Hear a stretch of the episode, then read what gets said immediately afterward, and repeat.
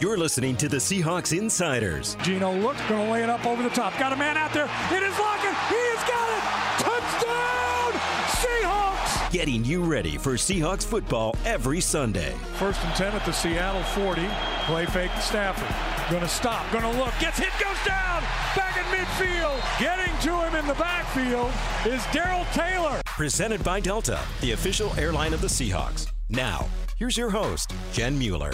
It is not often that I am so optimistic after a loss, but John Boyle, you can't help but be impressed with what the Seahawks did last week in Cincinnati. Yeah, I mean, obviously the result is not what you want. You wanted to go win that game, but there's a reason right after the game, Pete Carroll said that he loved that game and he, you know, the locker room was not all down and hanging their heads and look, that's the game they absolutely feel like they should have won tons of chances to go get that winning score throughout the second half.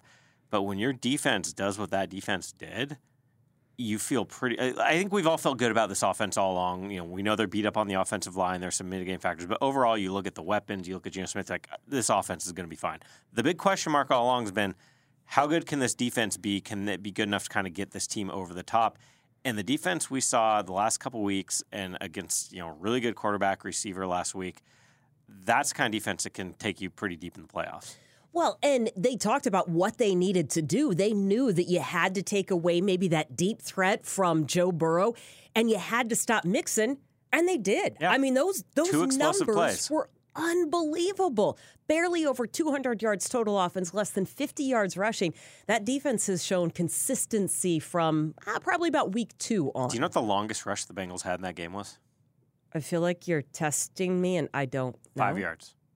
Seriously? 5 the longest run play they had. Well, you know, the other thing is when you look at Ja'Marr Chase, more than half of his yards, or about half of his yards on the season, came after contact. Seattle was right there on him. Yeah. That Oh. that defense did not allow him to get a lot of yards after contact or after catch on that one. So I'm really impressed. And I- I do think that that is not we don't just we don't sugarcoat things after a loss. We understand what needs to happen. The coaches don't sugarcoat things, but there is definitely a different vibe in the building and in the locker room this week as compared to after like the week one loss against the Rams, right? I think that that's important to point out because I do think that we tend to focus as sports fans on what you could have done better. And the offense absolutely could have done things better.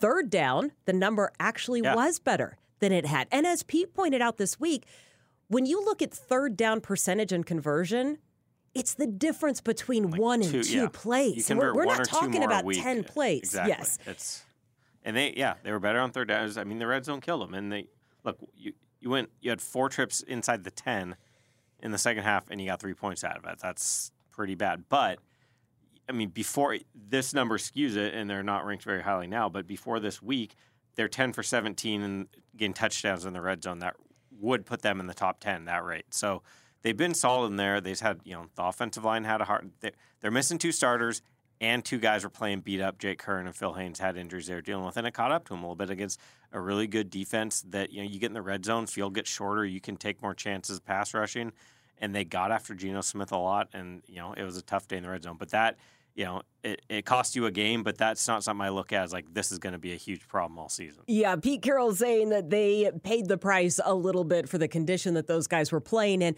I thought it was interesting, John, you were asking a very specific question about Geno Smith this week to a number of players, including Pete Carroll, on how he handled the loss. Yeah, I think it's a perfect illustration of leadership. You know, it's, it's, it's, that's exactly what you guys should do. You know, if that's how they feel about it and they express it that way, the example that they display for other players um, is exceedingly valuable for us. So that you don't spend time trying to deny what just happened. You get after it and you figure it out and you, and you get right and get better for it. And I thought Geno did a perfect job of that. And and the question there Pete was answering was about the fact that Geno Smith was very blunt after the game, saying I need to be better, put that on my shoulders. Like he was trying to take every bullet for that loss. And look, it was not his best game. He had some throws he'd rather get back. Maybe didn't didn't make a couple throws he could have made.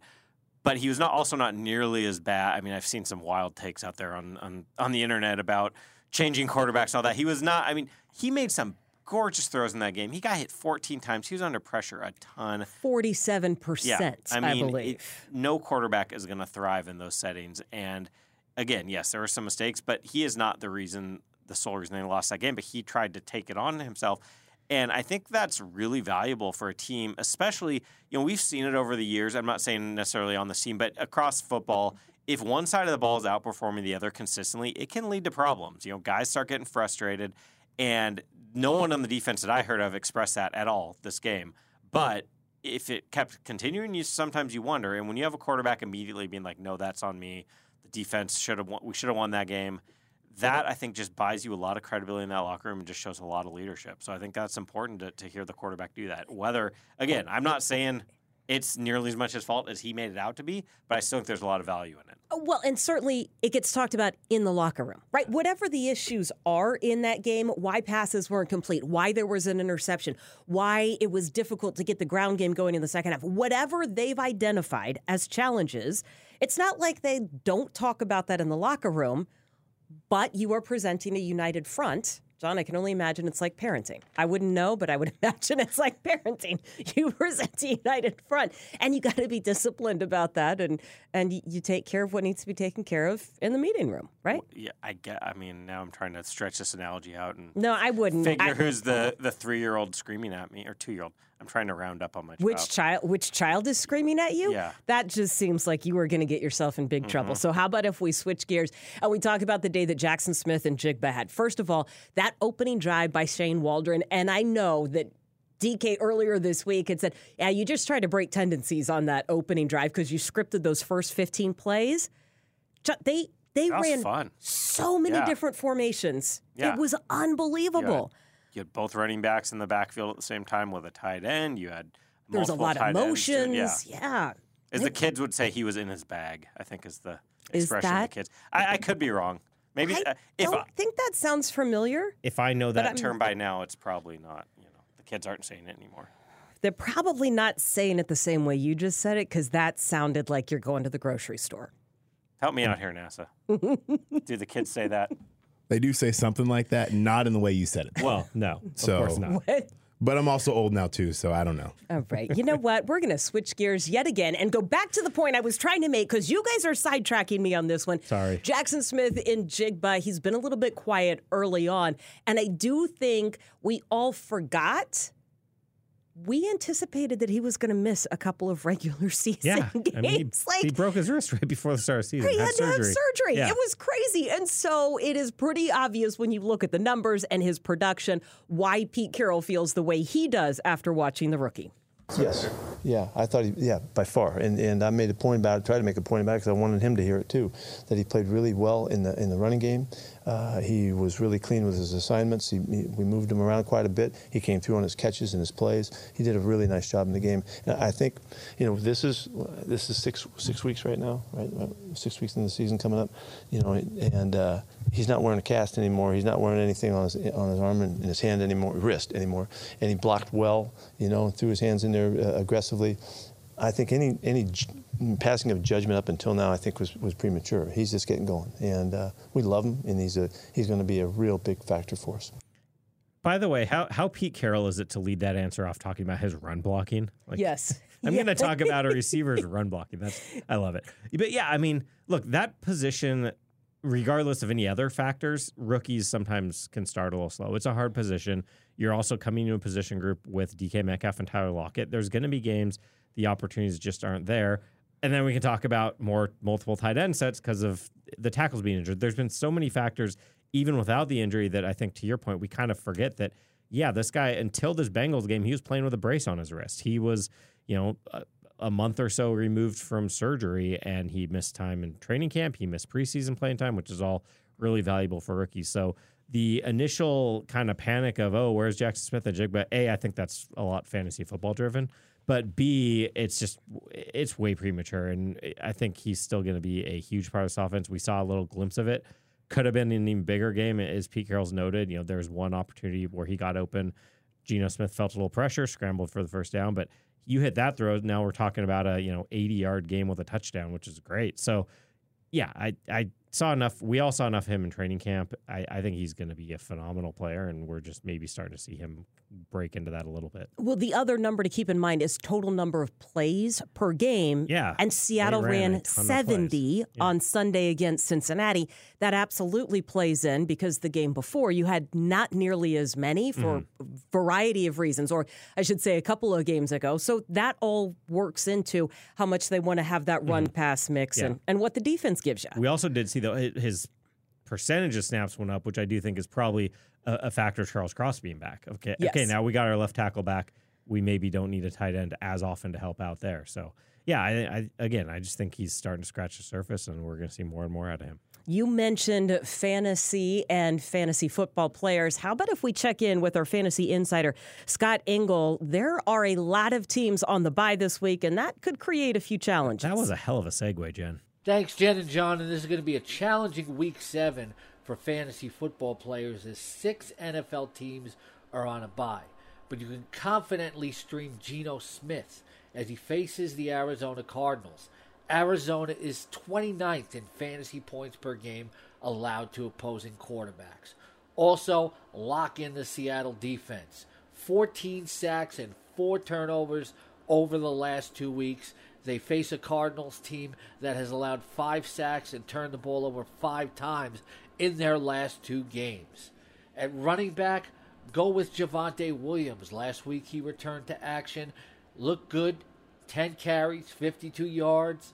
Green Bay 29th in fantasy points per game allowed to running backs.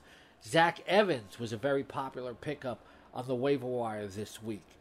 The Rams have the fourth best offense in the NFC, and he can be a drive finisher for them, scoring touchdowns, short yardage runs, in a good matchup against Pittsburgh. Tyler Lockett, make sure he is definitely in your lineup as a fantasy wide receiver three. Arizona ranks 25th in fantasy points per game allowed to opposing wide receivers, and this good matchup could also lead to the first breakout fantasy game from first round rookie Jackson Smith in Jigba. DeVonta Smith is a good start on Sunday Night Football in a must see matchup with the Miami Dolphins. That should be a shootout, a fun fantasy game. Also at wide receiver, stream Wan'Dale Robinson of the New York Giants as he is starting to progress to become a reliable fantasy wide receiver option. Washington has allowed the most yardage and touchdowns to opposing wide receivers. If you need a tight end this week, consider Luke Musgrave of the Green Bay Packers. The rookie has a good matchup. Denver allows the most fantasy points per game to opposing tight ends. And a quarterback, another streaming option, second year man Sam Howell of the Washington Commanders.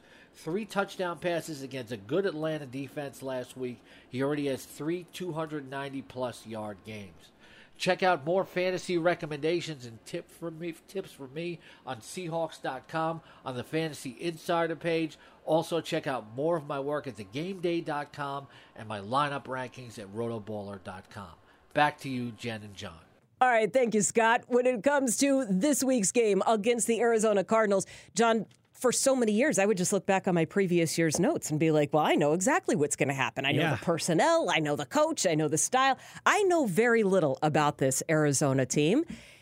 And I would think, given the fact that they have a defensive minded head coach, those defensive numbers would jump off the page a little bit more, and they just haven't. Yeah, they've they've struggled on defense, and I mean they're missing some guys. They they're hoping to get Budda Baker back this week. He returned to practice. He's been on injured reserve, but yeah, I mean, look, it, this is a team that a lot of people looked at just talent wise coming the year. New head coach, a lot of roster turnover. A lot of people peg them as potentially one of the worst teams in the NFL, and their records not great. They're one and five, but this is not a team you just look at and like, oh, that's a pushover. They've been feisty. They've been competitive in every game, even without their starting quarterback and with the the you know just the roster turnover, everything else.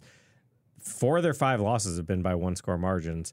They've been, you know, they've had leads against some good teams. They beat the Dallas Cowboys, which are, you know, very talented, good team. So I don't think anyone in C- Seattle's locker room is going to be like, oh, one in five team, chalk this up to an easy win. I don't think fans look at Arizona Well, and say too. this is an easy win because the Cardinals have more wins at Lumen Field since it opened than any other opponent Seattle has played. Yeah. And there's been a couple of doozies. Yeah, So that's been a very weird series with both teams winning a lot on the road. So I don't think anyone's going into Sunday just going up easy win. We got this. It'll be you know No, but you do look at the defensive numbers and realize that the Cardinals defense ranks 29th in points allowed and 27th, oh, excuse me. Yeah, 29th in points allowed and 30th in yards allowed, which means we could see some nice numbers I from mean, Geno there's- in the offense. There's some opportunities. They've you know I've seen some numbers on their you know their cornerbacks, opponent passer rating allowed, things like that. Like it's it's been a struggle for them. So this is a game you would look at.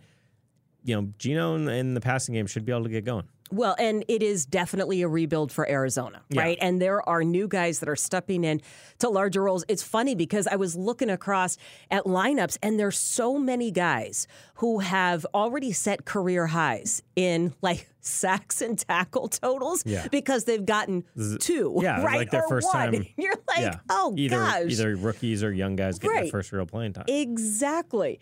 Uh, on the offensive side of things, Kyler Murray returns to practice. We don't anticipate seeing him at Yeah. this point. We do anticipate seeing Josh Dobbs, but I don't really know what to expect from him.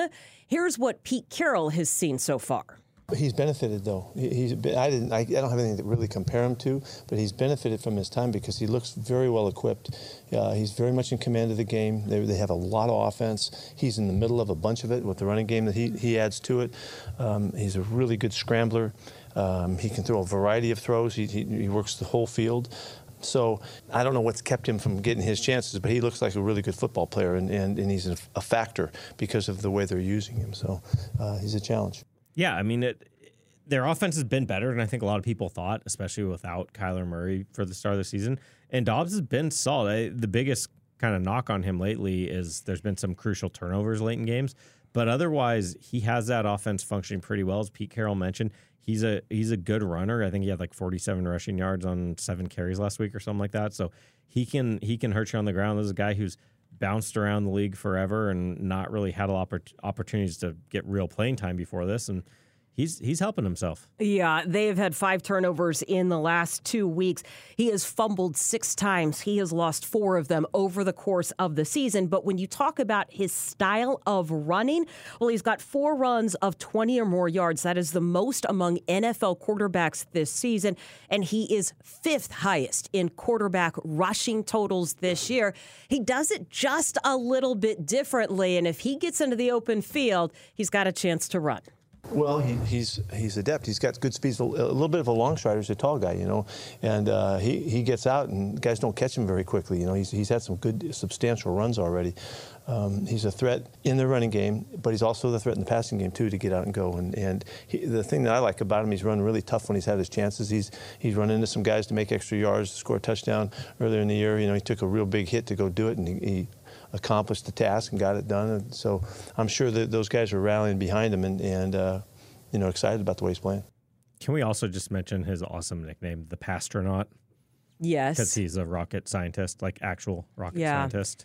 Yeah, which also makes me question what I'm doing with my life. But yes, I just love that nickname so much. I saw that the other day and I was like, that is fantastic. we'll get you a t shirt. It is interesting when you put his numbers and add them to a running backs group that is without James Conner, and, and we can hear from people. Let me just sum this up and say I did not put him in the category of iconic football player, and Pete did for James Conner. Yeah. I I don't think I would have either, but he he'd been a lot Right. of that offense and It was a little bit surprising to hear. Now he is out. He is the team's leading rusher, but the Cardinals can still run the ball. They're going to do it with multiple looks, and I thought that was kind of one of the interesting things that Bobby was talking to the media about this week. Of uh, it's not going to be the same running style Yeah. that they had before. it, it's much more varied, I think, from the way Yes. Bobby Wagner described it. And now that Conner is out, you're going to see multiple guys. You know, they had a bunch of different running backs involved last week, so that's. I mean, you every week you talk about it starts with stopping the run, but this is much more obvious in this one because it's a team that has been very committed to running the ball this year. Exactly. And even without Conner, they have managed to put up some pretty decent yardage. Um, should we hear Pete talking about him being an iconic player? I mean, it's better than hearing us talk about it. Great. Thanks. You know, give, giving Pete some credit. He's got a little more football credibility than you and I. Uh, James Conner is a he's a he's an iconic football player to me. I've loved the way he's played over the years. He's so physical and so tough. Not everybody's like that, or he would he would stand out like that. Um, so I, I know we would miss a guy like that on our team. So you're gonna miss him, but they have a good group and they have a number of ways that they mix their looks and stuff and use a, a variety of guys. They have really fast receivers and they use them accordingly. And they're in the backfield some and they, they factor in. So um, they've got plenty of factors. It's different though. You know, uh, James, he's, he's a big time you know player and contributor and all that. So they're just a little different. I tell you what, this seems like a good time to take a break in the action and hear a word from our presenting sponsor. Statistically, the world is losing color. Just consider all white kitchens, beige baby nurseries, a sea of gray cars. But in the hundreds of destinations Delta flies to, you can rediscover color in the bright blue waters of Hawaii, the emerald green hills of Scotland, the berry pink cherry blossoms of Tokyo, and so much more. Sometimes opening your world is all it takes to open your mind, which is why when you fly Delta, your potential takes off when you do. Delta, official airline of the Seattle Seahawks. We spend so much time talking about offense and defense and particular matchups. John, can we give some love to special teams today? Yeah, I mean that group's been solid all year round, or all season long. I guess maybe they're not solid in May and June, but sure, why not? When they get some time off. I Yeah, don't let's know that you should be scrap all of taking that. a shot. I wasn't taking anybody. a shot. I'm taking a shot at my phrasing of all year round because they don't really play all year round. Is special You teams made it solid in February when they're sound off? like they're couch potatoes. No. I'm just saying they can't really perform as a special teams unit. This is terrible podcast right now. Let's just No, it's fantastic. you just gave everybody bulletin board material All in the locker room. So Nick Bellore Nick is Bellore, come at absolutely. Going to be hearing about this. Here's what I was actually talking about when it comes to kickoff returns. We saw a couple of nice runs by Yeah, DJ DJ. Dallas this last week. I start to look at the numbers. Turns out Seattle has the third most kickoff return yards in the league, and they have had eight returns of 20 or more yards. And I was asking Pete about it this week. I talked to DeeJay Dallas about it this week, and Pete said some of it is a matter of just feeling the presence mm-hmm. of DeeJay Dallas. DJ, for his part, said, I know my role on the team. I understand what they need from me. I'm not going to get that many reps as a running back. So this is where I can contribute most. I finally trust my technique and I am I'm getting the results because of that. Yeah, I mean, he was a guy. He's done this before, obviously, and before he felt like sort of he's solid, he's safe, he's he's going to make good decisions and be secure with the ball, which for Pete Carroll is so important. But this year, it's like no, he's actually a threat to to make a big play a lot more often, and it, yeah, in both punt and return and Yes. kick return. So it's it's been cool to see him really embrace that role and thrive in it. And you talk about making decisions. There are a few times where I look and I'm like, man, why are you not letting that bounce? Like, what is happening? But he sees the lane in front of him. Mm-hmm. And if you're getting at least 20 yards on a return, now give a lot of credit to the guys in front of them, Yeah. who, by the way, they have been playing without key guys too at different points in time because injuries affect special teams. We just don't happen to talk about it quite as much. Yeah, for sure. Uh, And sometimes even more so because you get, you know, the guys who were big, huge special teams mainstays have to play more at other positions. Yes. So Yes. Um, so, yeah, we're going to give a shout out to special teams. Also, shout out to Jason Myers. Set a little record, franchise record. He's tied the record. I thought he broke it. Wait, didn't he tie it? I thought he already tied it. Oh. Man. Well, one of us is wrong. Let's see who it is, Jen. This is great radio. He does have the franchise record. All right. now that applause is both for the record and for me being right. You know what? We're moving on. How many times have I had to redirect the conversation today? You know Sorry. what? We have reached the point where we need to talk about the two things the Seahawks need to do to win Sunday's game. You are not going to guess mine. Do you want to go first, or do you want me to just tell you what it is? I want you to just tell me. Well, it's National Tight Ends Day on Mon- on Sunday. How come they're the only position that gets their own day? I think that that is a deep dive we need to do with the tight end group. yeah. I don't know why that is, but in honor of that holiday, we'll call it, I'd like to see a tight end touchdown. I'd like to see some of that 13 personnel, 12. per- I'd, I'd like to see just like, let's load them up especially in the red zone. I'd like a tight end touchdown in the red zone. And I would like points in the second half because of what we were talking about with the Cardinals. They play tough. They've only scored seven points in the fourth quarter. They just can't quite finish games. But the more opportunities you have to see what that feels like, the more it's likely that they're turning the corner on that one. I just want to see the Hawks slam the door, continue to add points in the second half. Yeah. I'm going to start with the obvious, which is the run game. Look, I'm not saying you got to hold them under a certain threshold of yards because if they want to just pound it and average three yards a carry all game, let them pile up their yards three yards at a time. But just keep that average. It's been, I mean, all year long, Seahawks been holding opponents right around three yards a carry. Keep it down at that level. I just don't think their offense can beat you without a good running game. So stop that. And then again, I don't see the red zone as a big problem, but I'd love to see him just have a big red zone day to put that behind him, put it in the rearview mirror. You know, maybe get like four or five red zone touchdowns, so we're not talking about that next week. That is a lot of touchdowns, period, much less in I the mean- red zone. I mean, what happened to get a little like, greedy. sure, but I mean, five touchdowns is what thirty five points. That's not outrageous. They're averaging in the upper twenties right now. okay. I mean, I just Believe big, Jen. don't you want to see Jason continue to extend his franchise record? Where's the field goal team in this? they Where's the field goal? unit? thirty eight points. Five touchdowns and a field goal. Continue the streak. I feel Look, like this has been a contentious I got a lot of love for. Jason Myers, but if he's kicking extra points all day, I promise you he will be fine with that because he knows that's good for the team. All right, look, this has been a contentious episode. I don't know what happened today. I do promise that we will be back next week to break down everything and to get you up to speed. Thanks for listening to the Seahawks Insiders Podcast.